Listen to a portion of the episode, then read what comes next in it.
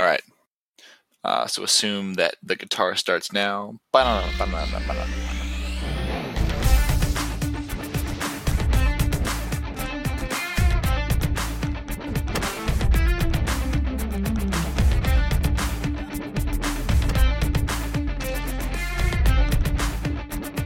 Hello, everyone, and welcome to yet another episode of The Problem with Reading.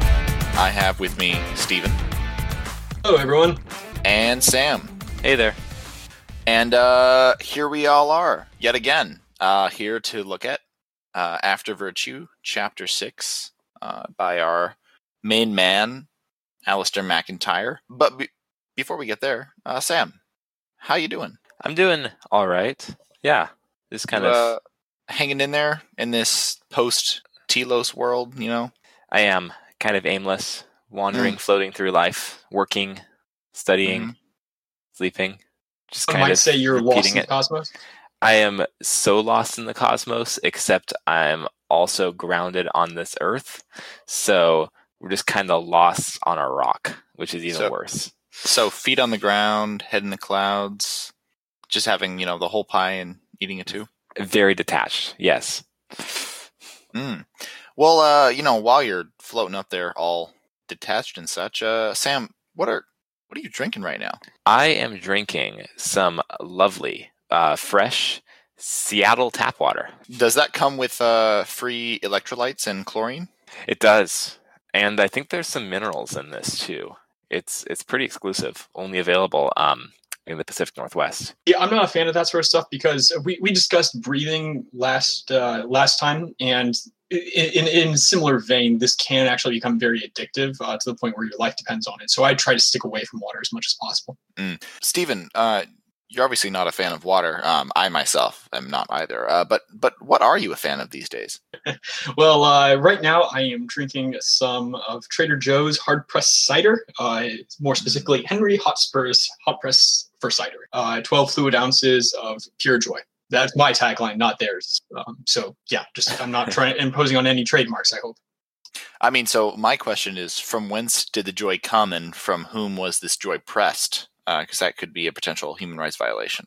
But and, and, and more importantly, you know, what's the aim of this joy? Um, and in human rights violation, according to MacIntyre, we'll get into this. I mean, what even is a human right? Uh, is it anything other than a moral fiction? Oh no, human rights don't exist. They're a moral fiction imposed by our managerial overlords in order to enhance their social impotence and control. Um, but we'll get there. as as for myself, uh, I am drinking some uh, lovely uh, natural natties uh, lager. Um, it's somewhat tasteless, and I regret buying it, but here I am.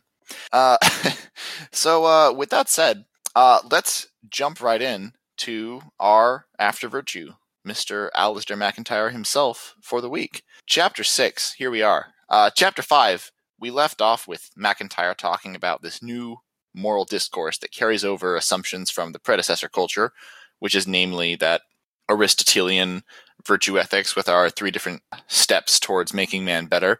And we have this new discourse that lacks the idea of telos. So, chapter 6, in summary, is kind of a bit of a cleaning up of the ongoing implications of that and expanding on a few key ideas. But the way that I think is uh, easiest to think about, at least half of the chapter, is it's basically the tro- the trolley problem meme, where you have deontology and utilitarianism in constant conflict, and that's basically how MacIntyre lays out this chapter. You know, like 30 years before memes even became a thing. So uh, the first aspect of this is the utilitarianism slash consequentialism, and this he characterizes with utilitarianism more or less attempting to create a telos that they've lost. That this is the Enlightenment's version of trying to make a telos with some kind of universal thing that it's denied that exists, but now is going to try and make it through psychology. And it's going to do this through the concepts of pain and pleasure. And then as it realizes that that is too simplified for the vast number of types and strata of happiness that humans experience,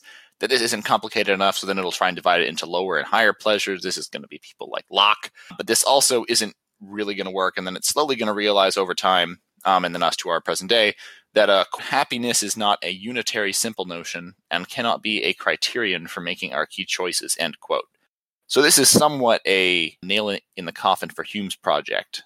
ultimately, trying to find some sort of passion version of morality grounded in our psychology. Um, but that's just not going to work. And so the result of the utilitarianism project failing is that thinkers decide that uh, moral reasoning needs to rest on irreducible and unarguable beliefs, which in the end, because we don't have a telos or a unified cultural teleology, is just the assertions of individuals, which basically brings us all the way back around to G.E. Moore and emotivism again. Next, MacIntyre tackles deontology and the Kantians and Neo Kantians and their project of, of asserting that, quote, the authority and objectivity of moral rules is precisely that authority and objectivity which belongs to the exercise of reason. And, and under this category, he talks about natural rights in particular. But as Stephen alluded to, human rights are moral are moral fictions in the end, and arguments for them also end up in intuitionism and just intuitions in the end, much like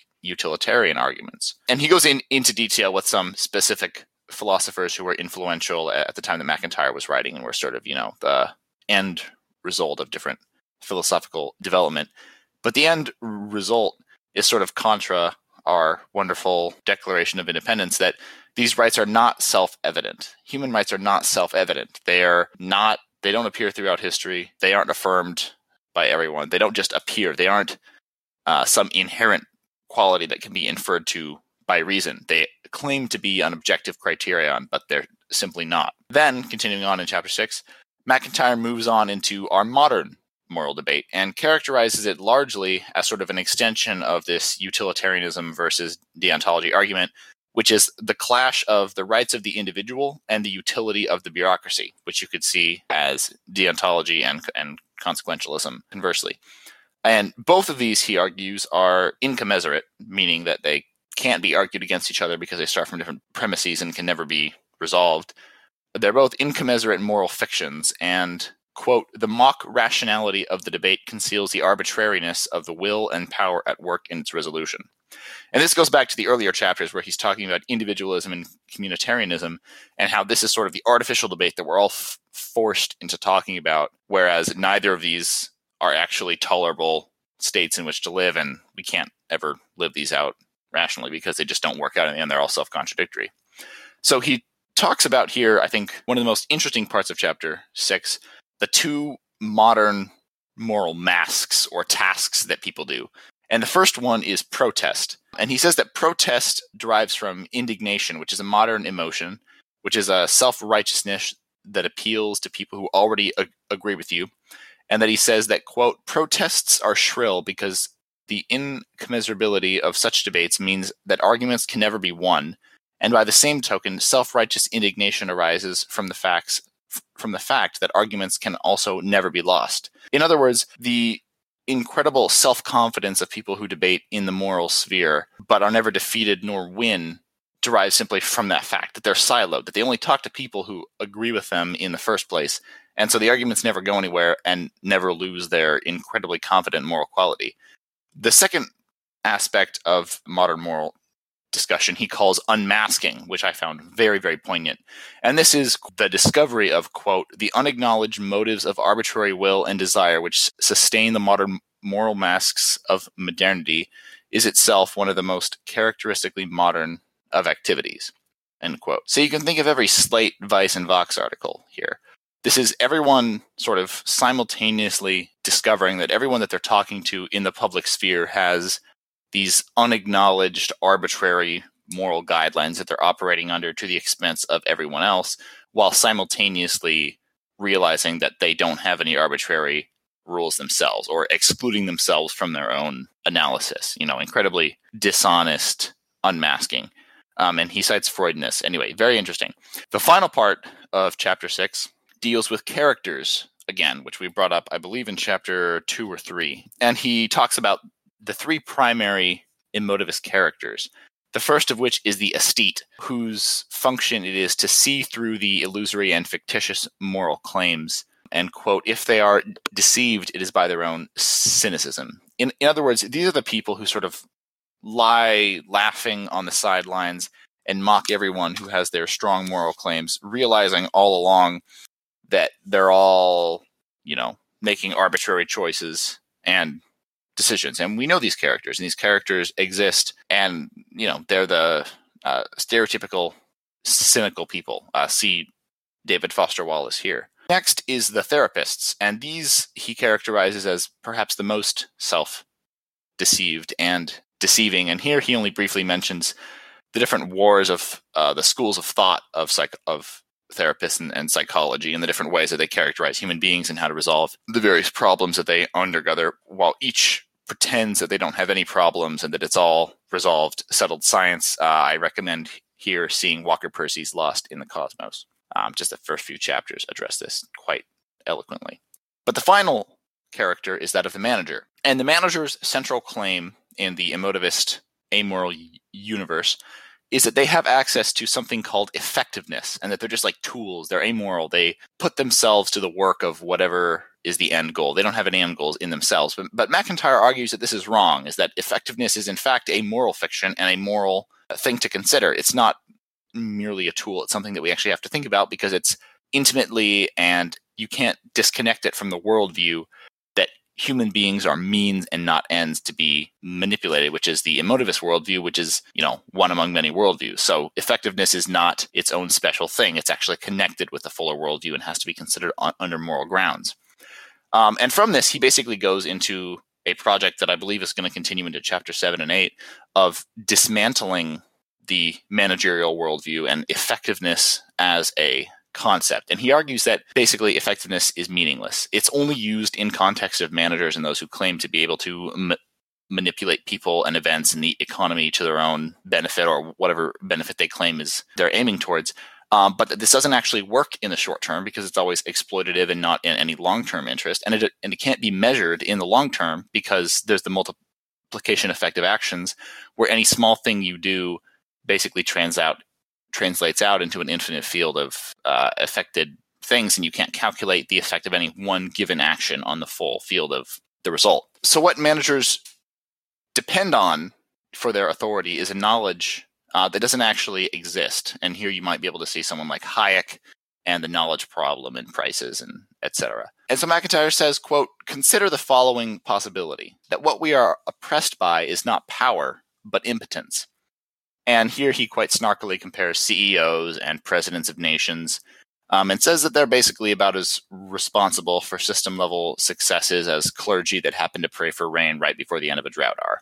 So finally, he says that the objective facts that managers avail themselves to are only morally neutral if telos doesn't exist, which is in itself a moral stance. So to conclude, managers are appealing to a particular moral system in order to justify their own power, which he has very serious doubts that the, that the justification for the social control that they exercise actually exists, uh, which I believe he'll be getting into in chapter 7 and 8. And for one final connecting point, I would say uh, the first things uh, review of Nicholas Nassim Taleb and his problems of statistics and the abuses thereof of the managerial class deals with a lot of this very, very well and actually says that Taleb, if anything, is a derivative of MacIntyre After Virtue, Chapter 8, uh, which I'm very excited to get to because of this. So I would commend that review to you as well. At chapter eight, MacIntyre just goes ham on social sciences. Uh, I, I've never seen anything like it. It, it. He has some amazing one-liners, so you're in for a treat. Let me tell you. I there, there were uh, a few uh, things I, I, particularly enjoyed. Um, uh, one of the quotes, uh, and the latest defender of such rights, Ronald Dworkin, uh, taking rights seriously in 1976, concedes that the existence of such rights cannot be demonstrated, but remarks on this point simply that it does not follow from the fact that a statement cannot be demonstrated that it is not true, which is true, but could equally be used to defend claims about unicorns and witches. So Mac- MacIntyre does very seriously take the claim that rights are just simple fictions to the equivalent of witches and unicorns. Um, and he does a pretty good job at kind of dismantling the idea and just saying that, yes, even the most prominent, uh, the most intelligent defenders of such, kind of at the end of the day, they just say, well, yeah, we we can't claim that they exist. We can't prove that they exist. Um, kind of take it on faith, I guess. Which is a very intriguing idea. I remember he he brought up this uh, a, a related topic at the last um, ethics conference. Uh, the idea that uh, rights-based language is not uh, is not helpful in any moral debate. Um, he didn't go so far as to call it fiction when it was at the conference. He he just said this simply isn't helpful. We should be using more justice-based language. You know, kind of going back to the virtues, which you know that's he he dives a lot more into it in this. So I'm guessing he was playing with one of his previous ideas, or he was playing with this idea. I think that one of the things uh, that MacIntyre does really well, and this is on page 71 for anyone who's following along in their books, but he talks about protest as quote but protest is now almost entirely the negative phenomenon which characteristically occurs as a reaction to the alleged invasion of someone's rights in the name of someone else's utility. In other words, when people protest, they are raging against the system level claim of utility over someone's quote unquote rights, whatever those are. And MacIntyre goes into how these rights are, you know, continually expanding and continually understood to be encompassing, you know, moving from the, let's say, English in or Scottish Enlightenment version of negative rights of freedom from interference to the UN Declaration of Human Rights, which now includes, I believe, I believe up to internet usage now is a human right that you have the right to demand that. And he talks about how this protest in the in in in favor of people's rights is always somewhat self-contained within a particular moral field. Often nowadays, I mean, you can see even in the past few days with the Women's March, or maybe even March for Life in terms of rights, um, that the utterance of this protest is almost always addressed simply to those who already agree with that person's standpoint. It's the essence of virtue signaling, isn't it? It's you you wish to show off to all your friends who agree with you how much you agree with them and how great. You. Sure, sure. Which is interesting because he just has a very negative view or maybe pessimistic view of the ability of people to be convinced by rational argument. Now he he admits that protest can be effective and can have and, and can affect social change, but that in the ethical realm there's never much movement. Like the arguments aren't ever actually resolved. If anything, it is a social it's power move. It's a you know the will of one person against another to force them out of you know public acceptance or a social viability. And it's not actually you didn't win the argument. You just managed to gain enough power to kick your enemies off of the stage. Well yeah i think that you can easily say that protests are not the best places to have ethical dialogue. I think it's a pretty easy argument to make. I was also thinking about this exact section where he talks about the protest and unmasking and I thought it was interesting of how this maps onto the American political system. How most of the protests that we see, you know, definitely in the last several, a few, last few decades, are from the American left, which we would normally associate with like communal activities. We definitely wouldn't associate them with traditional deontology. It's interesting to think about how most of those protests have, on some level, been about absolute rights and taking those absolute rights away from the good of the common, uh, the common group. At least they've been doing that in a in a very segregated and um, separate ethical sphere, if that makes sense. This is somewhat of a side point. So MacIntyre believes that there's some sort of almost insidious collaboration in between individualism and collectivism as traditionally understood because they cooperate with each other because they're the only two sides in the debate. And as long as they remain the only two sides people have to pick one of them. And so you know as a i don't know quasi sentient ideology as long as they remain the two sides they remain ascendant. And so at the same time they interlink in weird ways, such as with individualism. If an individual exists outside of any lesser level collective organization, let's say you have an isolated, atomized in- individual with zero collective organizations, no church, no state affiliations, no city council groups, Knights of Columbus, whatever, it doesn't even matter.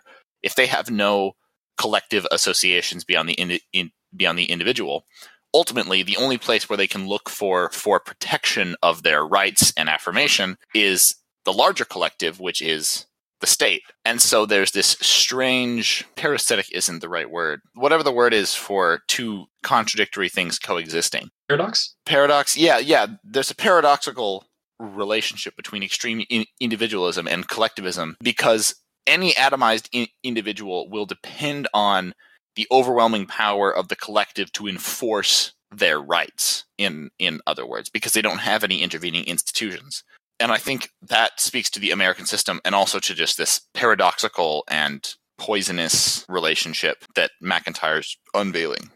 I, I do concur with that to an extent. I mean so especially in an individualistic culture, but really in any culture, um, the the governments, or what Aristotle would call the polis, um, I mean, really half the Greek philosophers would call the polis, they are the ones that are going to be dispensing the various laws that, whether or not the Greeks, you know, use this language, uh, which they didn't, uh, that that would be protecting or safeguarding people's rights. And so, I don't think that that's necessarily a new phenomenon there at the same time that doesn't disregard or that doesn't negate the fact that it is a very paradoxical thing that the more individualistic you get kind of the more you rely on the government on protecting your ability to become or to be your own individual to, to confer on you these rights might be said that you also go to the polis to even find your meaning in say two distinct cults. Absolutely, absolutely, uh, and that's not necessarily to say anything bad about the polis. Uh, again, like back in back in the Greeks, it was kind of it almost was your telos to be a good citizen, to take part in in the city and, and in the flourishing of your fellow countrymen, especially since you know back in the day things were a lot more hostile. And if you weren't part of a polis, well, you know you were actually pretty vulnerable. At the same time, there is kind of toxicity that can and does come with, as you said, kind of the cults that that come out of this uh, franticness or shrillness of uh, individuals, kind of uh, de- depending on the collective to give them their rights.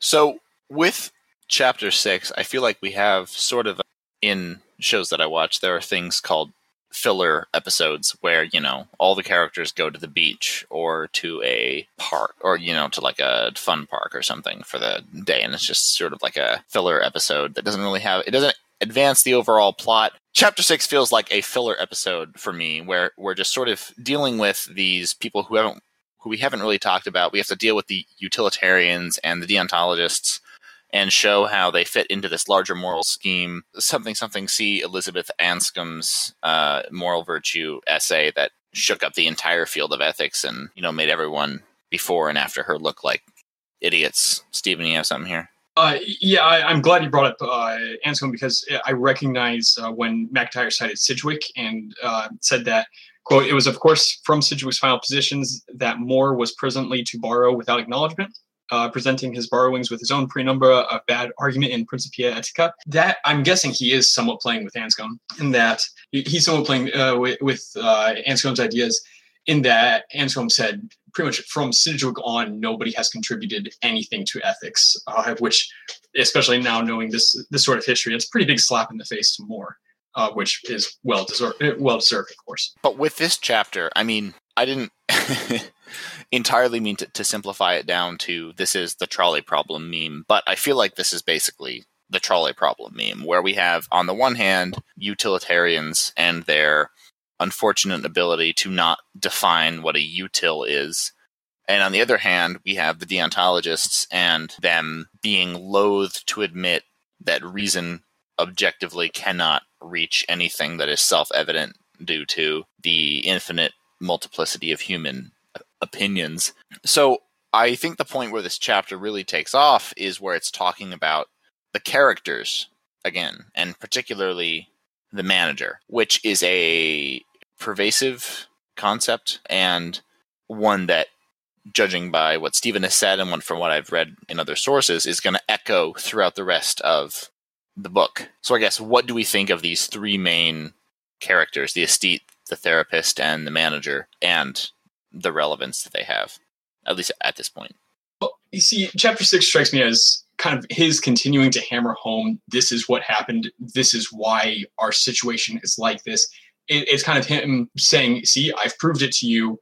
Doesn't this have a lot of explanatory power? And then, especially diving into the characters and, and saying, doesn't this make sense? This is why our society is so enwrapped with these characters. Uh, and he, his description of the manager, I think, is it is act very extremely painfully accurate in some ways. Uh, I have had managers that they would talk quite a big deal about effectiveness, about you know, leading a team or whatever, and they would use all this, you know, fancy jargon and whatnot. And I would see and hear from them maybe once a month, and they would generally contribute nothing. Some of them were nice people, some of them weren't. On the other hand, there is something to be said for a team, especially a smaller team that is being led and ha- has a particular goal. I'll use my current team as an example. You know, we, we are developing a product. We need somebody to, with as cliche as it is, with vision, who is able to see this is where I want to go. This is how I think we're going to do this. I have N years experience of software engineering and how to code well and whatnot. So I'm going to kind of guide this team along and I'll tell this person to code out this and this person to code out this. And I think there is something very necessary about that. At the same so time. So here's oh, here's yes. a question. MacIntyre makes the claim, which I think is very contra to modern consciousness, that effectiveness is not a morally neutral thing. That effectiveness as a concept necessarily belongs to a worldview that views human beings as means and not ends, and is ultimately fictitious and a measure of social control, and thus is not an independent, amoral floating concept to consider. And my question is because, you know, I have a vaguely libertarian streak, and the managerial concept is sort of the antithesis of the wisdom of the collective market, blah, blah, blah concept. At the same time, the wisdom of the collective market, blah, blah, blah, is also an appeal to effectiveness in a way. So I'm curious, do we buy that effectiveness is a amoral neutral concept or as MacIntyre says, is it actually not? Where do we fall on this? I would personally say that it is not a necessarily immoral idea. I think it's at worst amoral. Immoral and or amoral? I, I think it is amoral. Okay. At worst. And the reason I'd say that is there are certain Christian theologians and and also business ethics writers who have talked about how business can be used to actually find meaning. And as a business manager and a business owner, the most ethical thing to do is to preserve the meaning of their employees.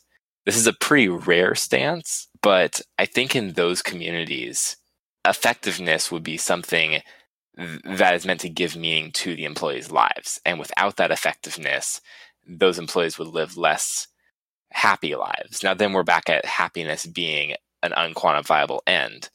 But I think you could make a pretty strong argument that living a productive life and doing good for other people is on some level an absolute good.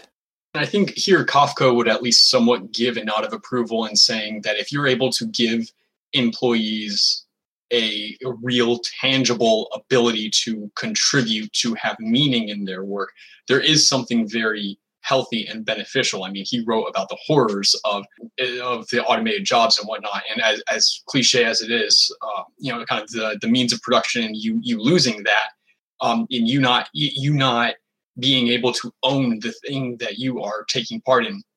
You are not making a car. You are putting a you know a single bolt onto the wheel, and there's no pride in it. There is a very meaninglessness uh, to that, a very absurd nature to it and if you're able to uh, to rail against that i think there is something very good the problem is i don't think that you could classify that as effectiveness um, because there probably would be a more effective way to go about and if not the unfortunate reality is you'd probably get driven out of business. It strikes me that util or this is that effectiveness is a very is kind of a capitalist take on utilitarianism that the more effective we can be the better this company is. It's, it's almost like effectiveness is the virtue of a company. It's just kind of a vice for for some people. Although at the same time i i mean i i am nodding my head in approval of the idea of the of the moral manager who is trying to make life and work meaningful for their employees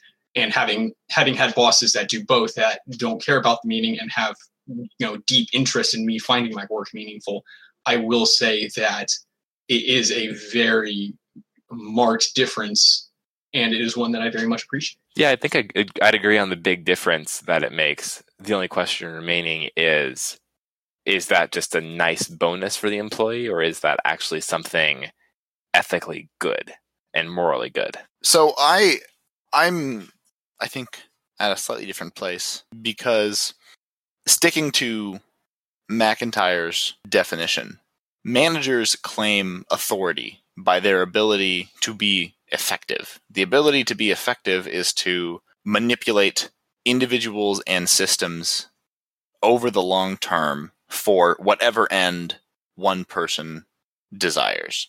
MacIntyre says this is not a neutral position because manipulating ends requires manipulating people as means and not ends and using them in particular ways. So it's it is not an amoral system. In addition, he says that and this is where I think maybe I might agree with both you Sam and Stephen on a micro level that managers may be immoral or sorry, amoral, not immoral, amoral. But on a large level, I think MacIntyre is arguing that it is a bad thing because the authority that managers require to exist, the ability to manipulate things and achieve a certain result, he argues is not actually true. He literally compares CEOs, presidents, people who claim to have managerial effectiveness abilities to create certain ends to the same level of effectiveness as random clergymen who pray that it rains right before the drought ends and they just you know have they happen to have authority that they gain because of that. That was a pretty powerful analogy. I remember being taken aback when I read that. Just whew, he pulls pulls no punches. And so yeah, and and so his conclusion is that just it's because I I love the quote is that we're not oppressed by power. We're not oppressed by people who are good at their jobs. We're oppressed by impotence. We're oppressed by people who have convinced us that they possess this quality of effectiveness, which can't exist and can't be proven, can't be justified by any actual means. And you know that's that's what we're ultimately slaves to. That the fact that they don't actually have control, um, but they have you know exercised social control to say that the, that they do, and exercise social control by virtue that they say that they do. Which again, I, I feel like I'm kind of beating on a on a drum right now, but there is something very true about that. Um, especially kind of the higher up you get, there are there are times when I kind of look at look at especially particular leaders within my company and just think, man, we're paying you an absurd amount. What what do you do? Which I I'm I'm not sure if, if that's exactly charitable or um, or even true. I'm not sure entirely how much I agree with MacIntyre on that. But I think he does have some very good points, in that there are certainly cases where yes, we are we are definitely hindered more or uh, oppressed more by impotence than, than power. That that much I, I very much agree.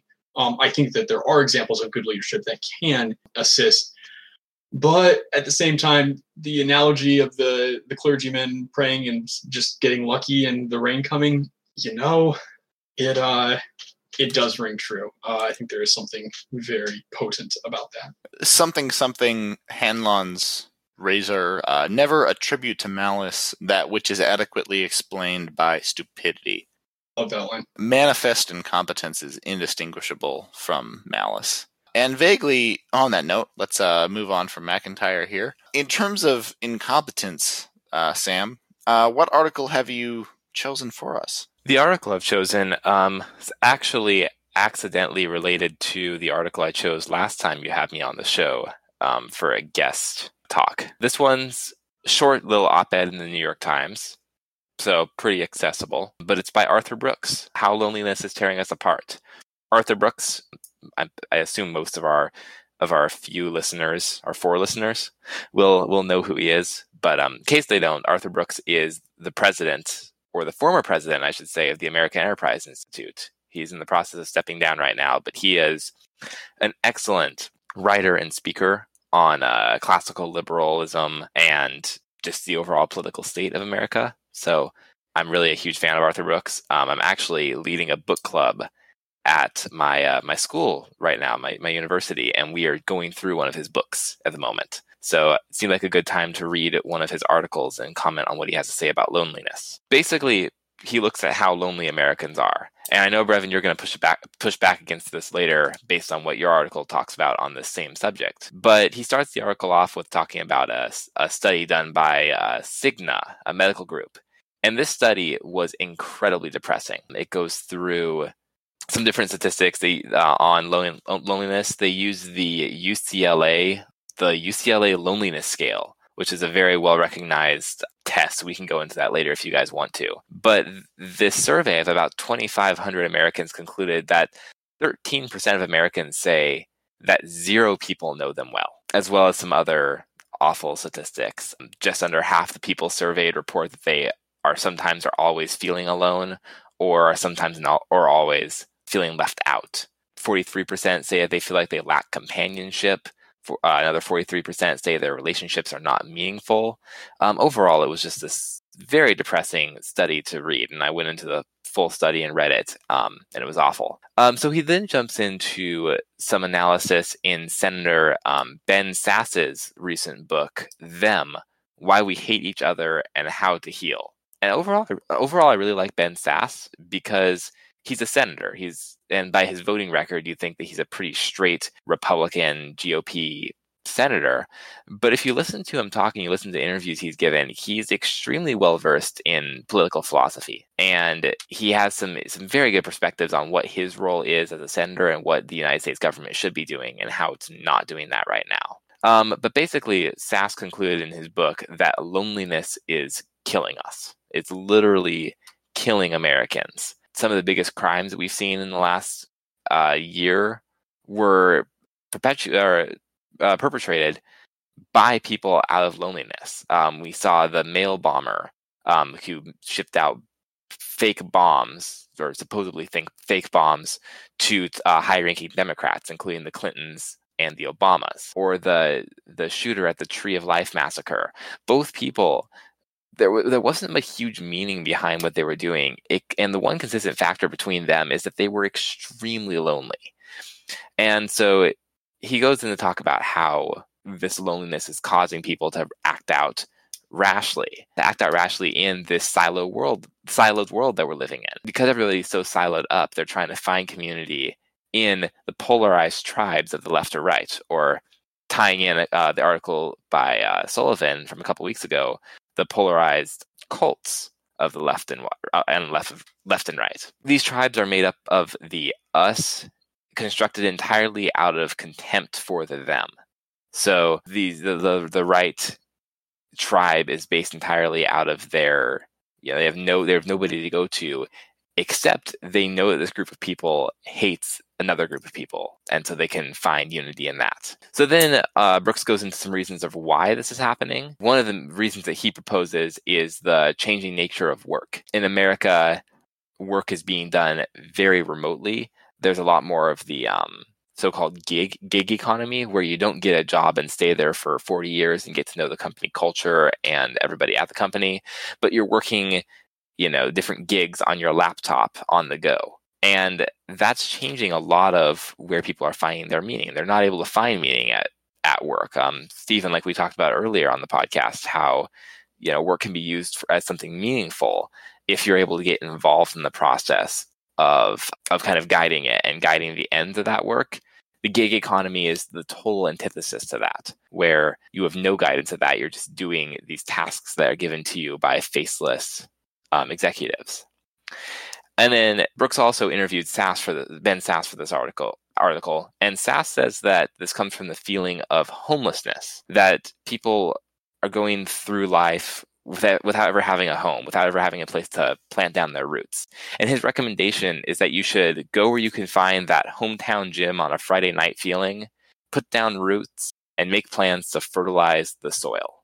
And so the kind of the concluding remarks that Brooks has is he doesn't know where he's going to be buried. He has no clue where where he wants to fertilize the soil, and he himself is looking at a major move uh, from DC to Boston. But he concludes in kind of signature Brooks um, optimistic style that's perfect for the conclusion of a TED talk that really it's about the neighbor that he chooses to be in the community that he winds up calling home. And basically, our solution to this loneliness is for Americans to decide to engage in their local community and and on a micro level, and that will ultimately lead to rectifying the problems on a macro level. That sounds like a classic collective action problem.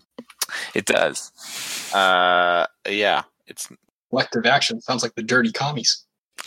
I, I love how you're calling the the president of a major free market think tank one of the dirty commies. But um, but no, the big question I have is is he being way too optimistic here? Like, do you think that people could possibly mobilize in a way or take either you know, put up the effort necessary to form these small level communities he's calling for?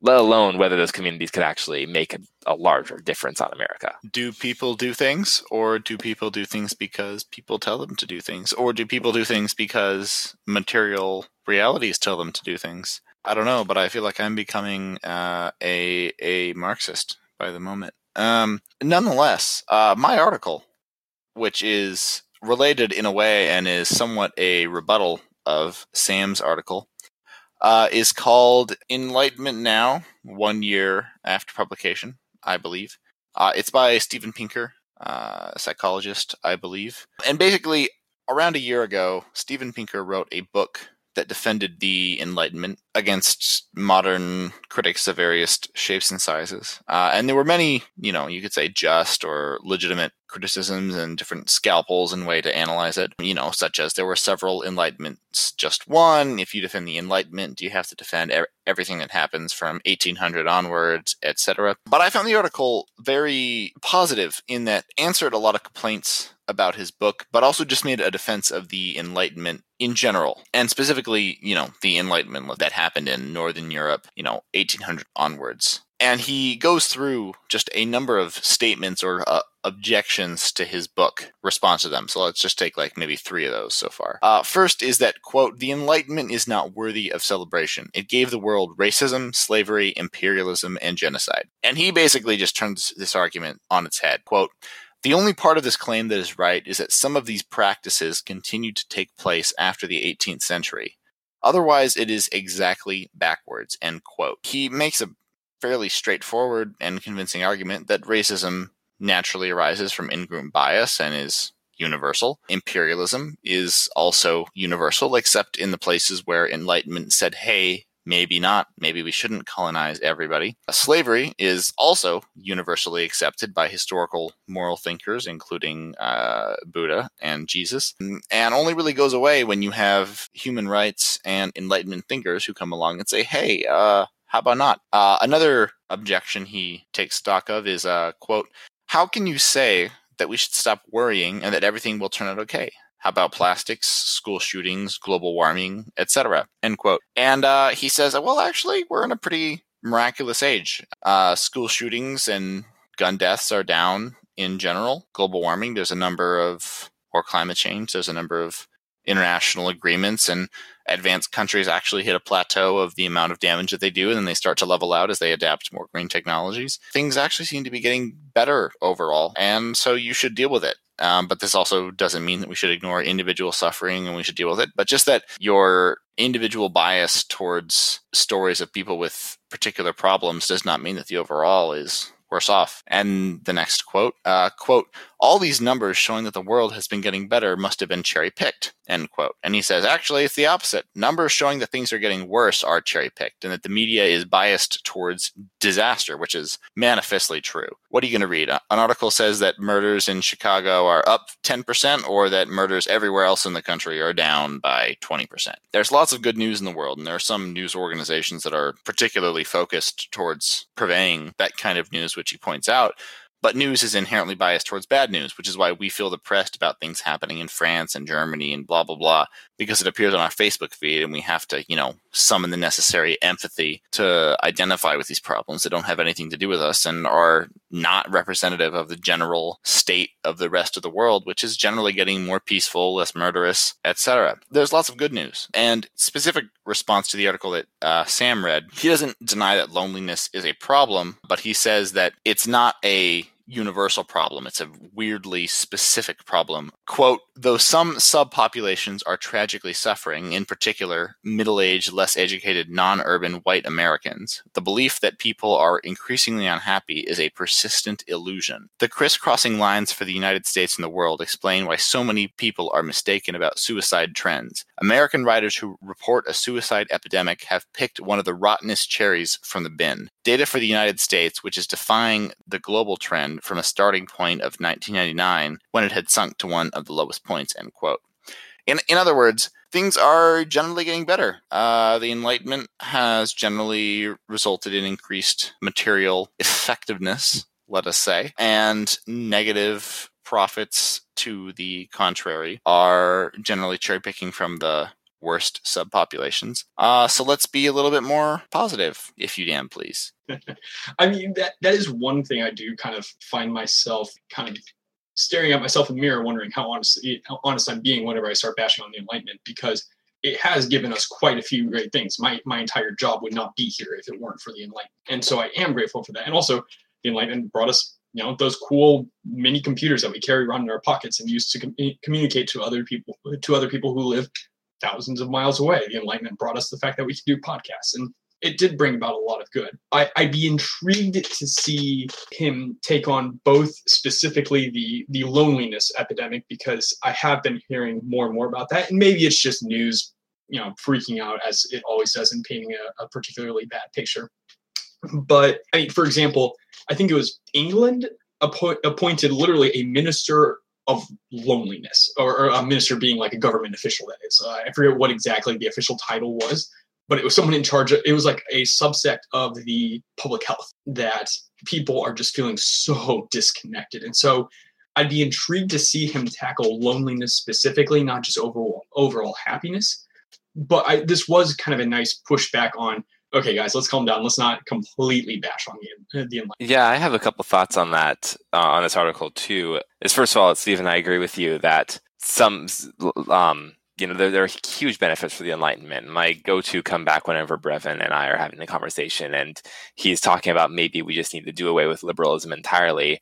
Is my comeback is like, okay, but I really like society, so I can't go that far. Sam, I don't know if, if you know this, uh, but we we actually live in a society. If you think we do it. live in a society, and it's a liberal society that came out of the Enlightenment, and I like it. But the second thing is uh, specifically on Steven Pinker's studies for happiness. Is I looked at the studies, and they were kind of lacking. I mean, they were basically involved asking people, "Hey, are you happy? Are you feeling good about the economy next year?" And and I'm not sure if those two questions alone could quantifiably determine happiness. Happiness is made up of so many different things. And so this might go directly into the third thing I wanted to say, which is, you know, I think that what we fall into a lot with these with these pieces is you know, looking at is the Enlightenment good or is the Enlightenment bad? And what may be healthier and more productive is to look at, you know, what are the benefits of the Enlightenment? What are the cons? And then trying to mitigate those cons instead of trying to defend the entire system or throw out the entire system. I think that might be the moderate, the radical moderate in me speaking, trying to forge a way forward where we don't end up tearing ourselves apart concerning the uh, different different studies that are showing different things or whatever chapter 8 MacIntyre uh, brings this up and he takes social sciences to task. So stay tuned if you want to see MacIntyre go ham on some uh, social sciences.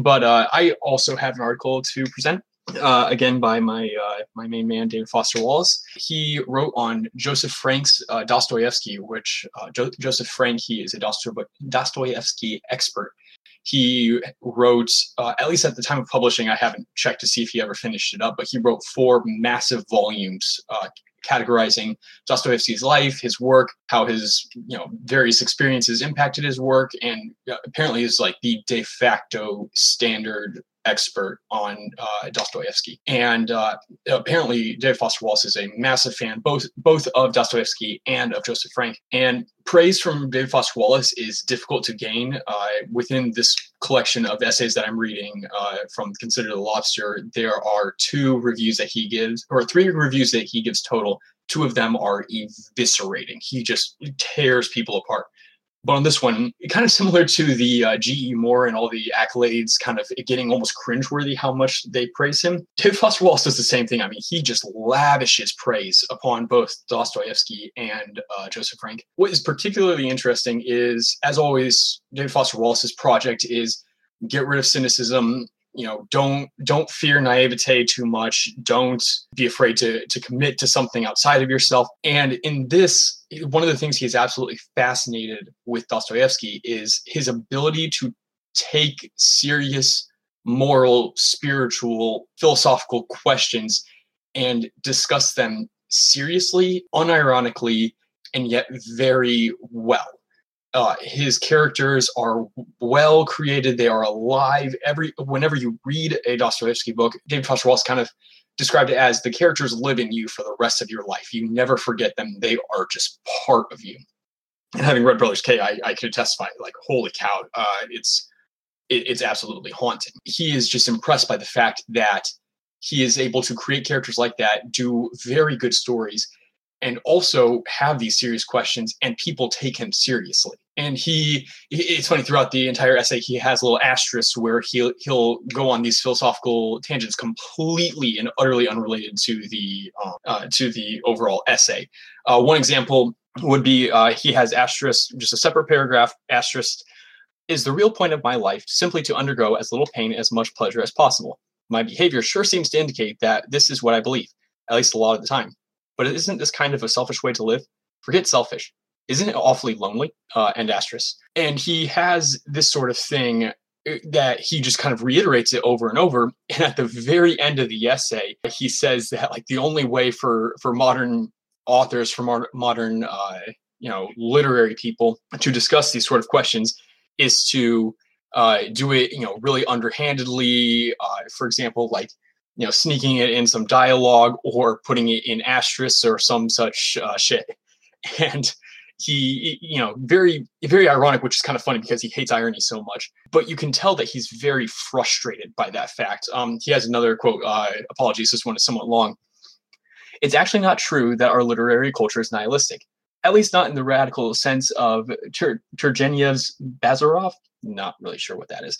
Uh, for there are certain tendencies we believe are bad, qualities we hate and fear. Among these are sentimentality, naivete, archaism, fanaticism. Uh, it would probably be better to call our own arts culture now one of congenital skepticism. Our intelligentsia distrusts strong belief, open conviction.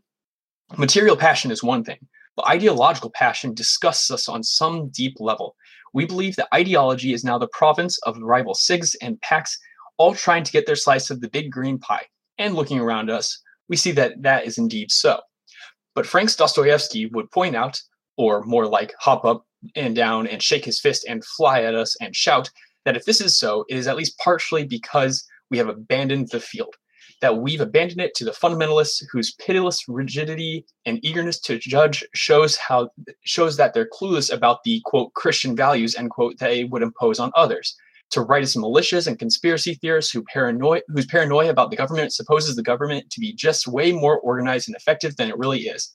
And in academia and the arts, to the increasingly absurd and dogmatic political correctness movement, whose obsession with mere forms of utterance and discourse shows too well how effete and aestheticized our best liberal instincts have become, how removed from what's really important motive feeling belief. It, it, it, kind of the beginning of that quote is the most important. The fact that he hates the fact that we're so afraid to answer these questions, and that the only way, or that any anyone showing um, these sort of deep questions, he later says, uh, would at best kind of have a raised eyebrow and a cool smile, or maybe some bit of uh, kind of dry dry remarks uh, in the New Yorker the only other thing I, I, I will mention is uh, the fact that, just somewhat relatedly, um, he has, quote, the good old modernists, among their other accomplishments, elevated aesthetics to the level of ethics, maybe even metaphysics, and serious novels after Joyce tended to be valued and studied mainly for their formal ingenuity, end quote.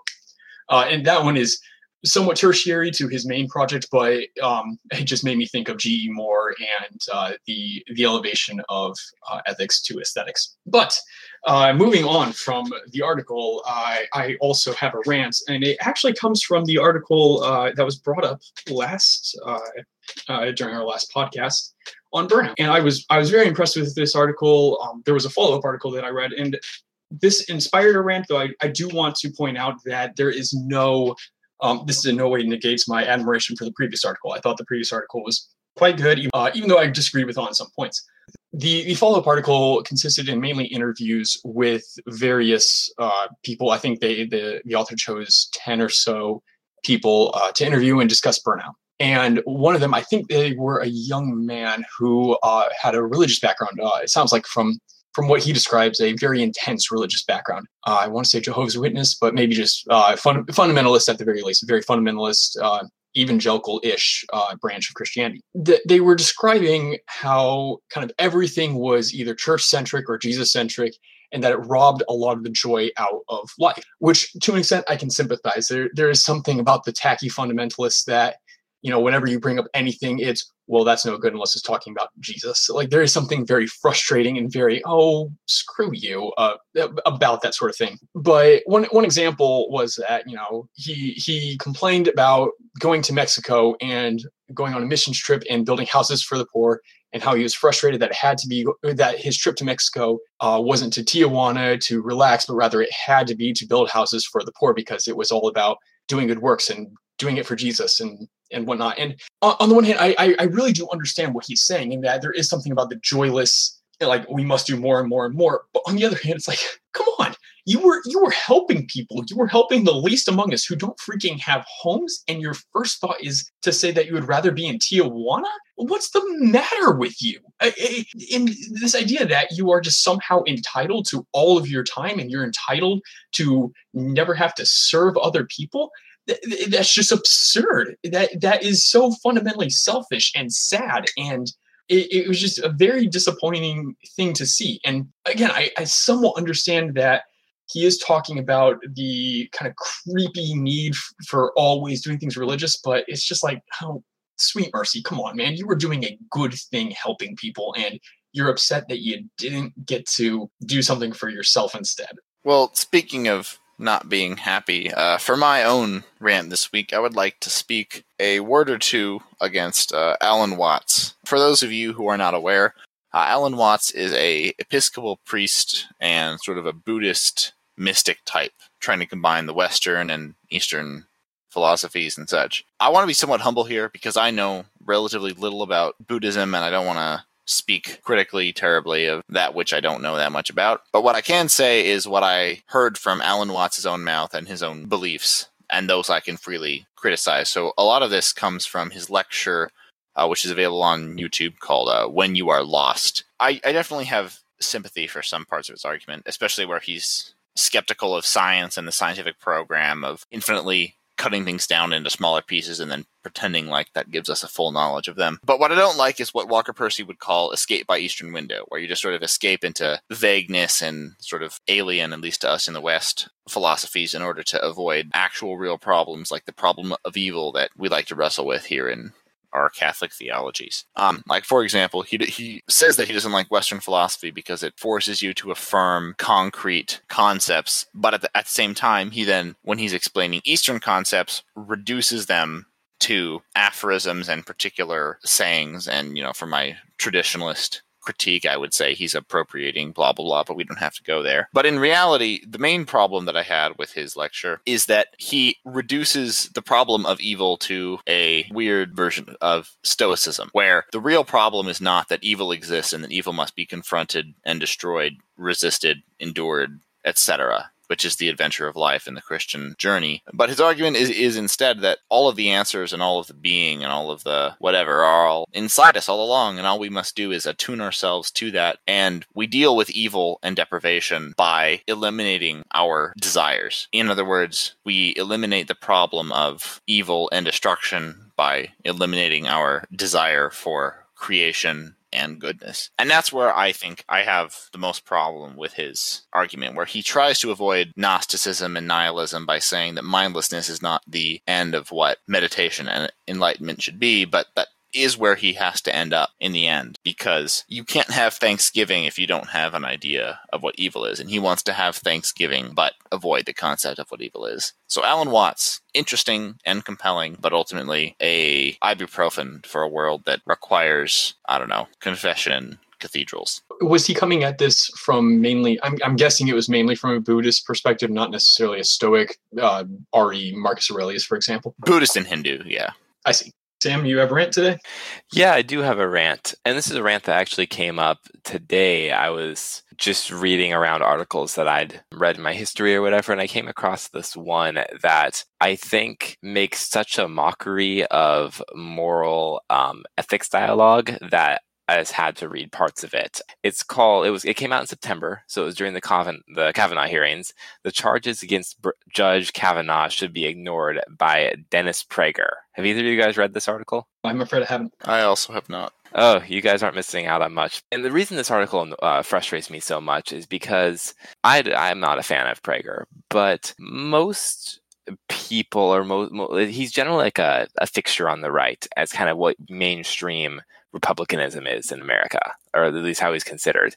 And this article makes I just have to read parts of it where he talks about how uh, his opening line is it's impossible to overstate the damage done to America's moral compass by taking the charges leveled against Judge Brett Kavanaugh seriously. It undermines the foundational moral principles of any decent society. And then goes into the f- supposed moral standard that if he did something terrible, you know, 40 years ago, that we shouldn't hold him accountable because that is nihilistic nonsense. And I thought the article was almost satirical um, for part of it, but it's not. It's a legitimate ethical defense of the argument that everyone has a moral bank account and that good deeds are deposits and bad deeds are withdrawals, and that this man has made so many good deposits that therefore his one bad withdrawal 17 years ago, or sorry, when he was 17 years old, doesn't count. Now, wherever you come down on this issue, I think it's pretty clear to say that if this is the this is a good example of the depths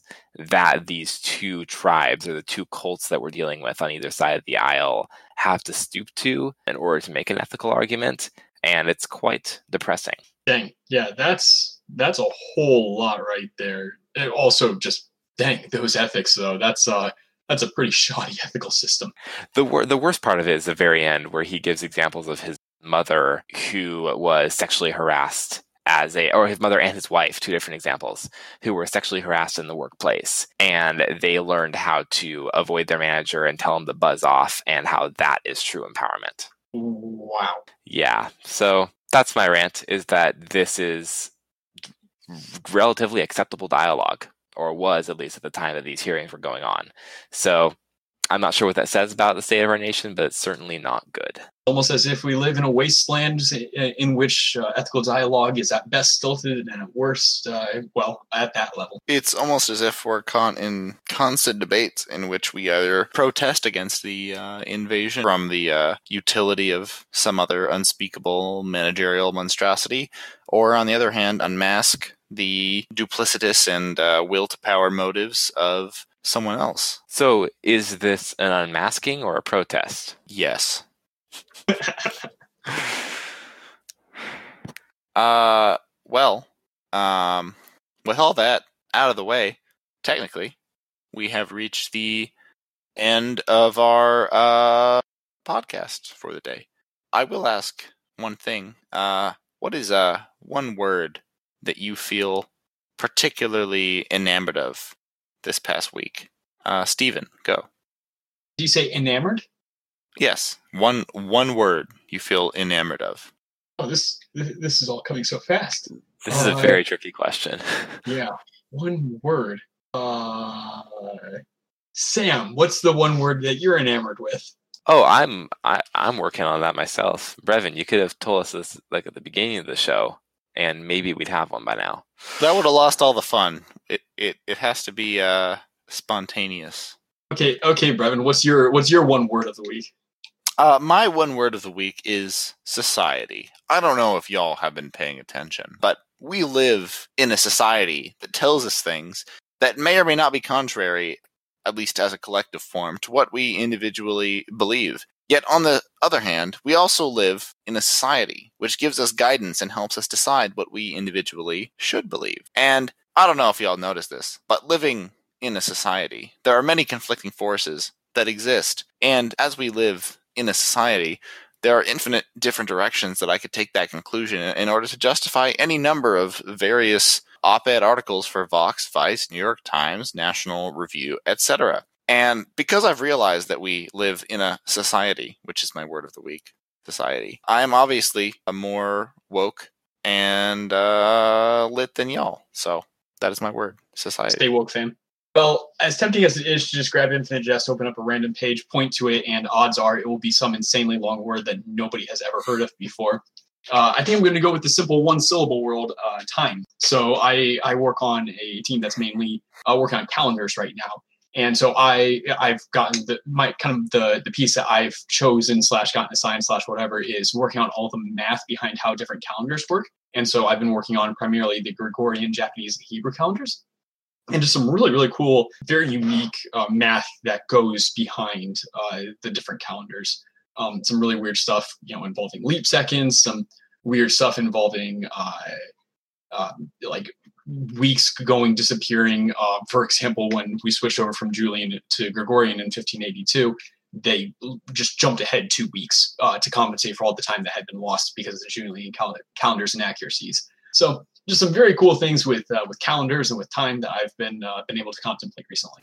Hey Sam, I, I stalled as long as All I right. could for you. Thank I you. Did what I could. Man. I mean, I'm going to use the word that I probably use the most times in this podcast, which is that of depression. Is what, and I'm not talking necessarily in the mental state, but what happens I guess like that's an experience that I would relate to from hearing both MacIntyre's analysis of our current state of affairs, these articles, analyses of our current state of affairs, our rants, overall, the outlook of the world is not so bright. And I guess it, it would lead me to wonder is the natural reaction of a human being in the face of this depression? Ooh, now that's a good question. See, I don't know, within the Christian narrative, there's always been this idea of the world is profoundly broken, and yet, and yet, there's there's still hope. There's still healing that can be made, um, which I, I think is a very realistic and yet cautiously optimistic take on it that I still take some hope in, um, even when yes, the depression gets real.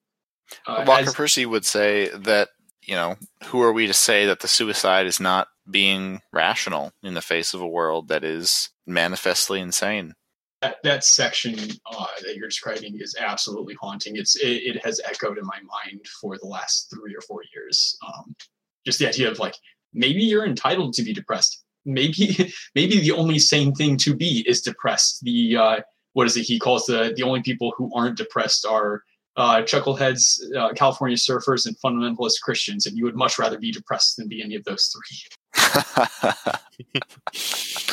oh, it's rough but true. But anyway, uh, for the problem with reading podcast, uh, I am Brevin. I'm Stephen. And I'm Sam. See you next week. Ba-da-ba-ba-ba. Enlightenment.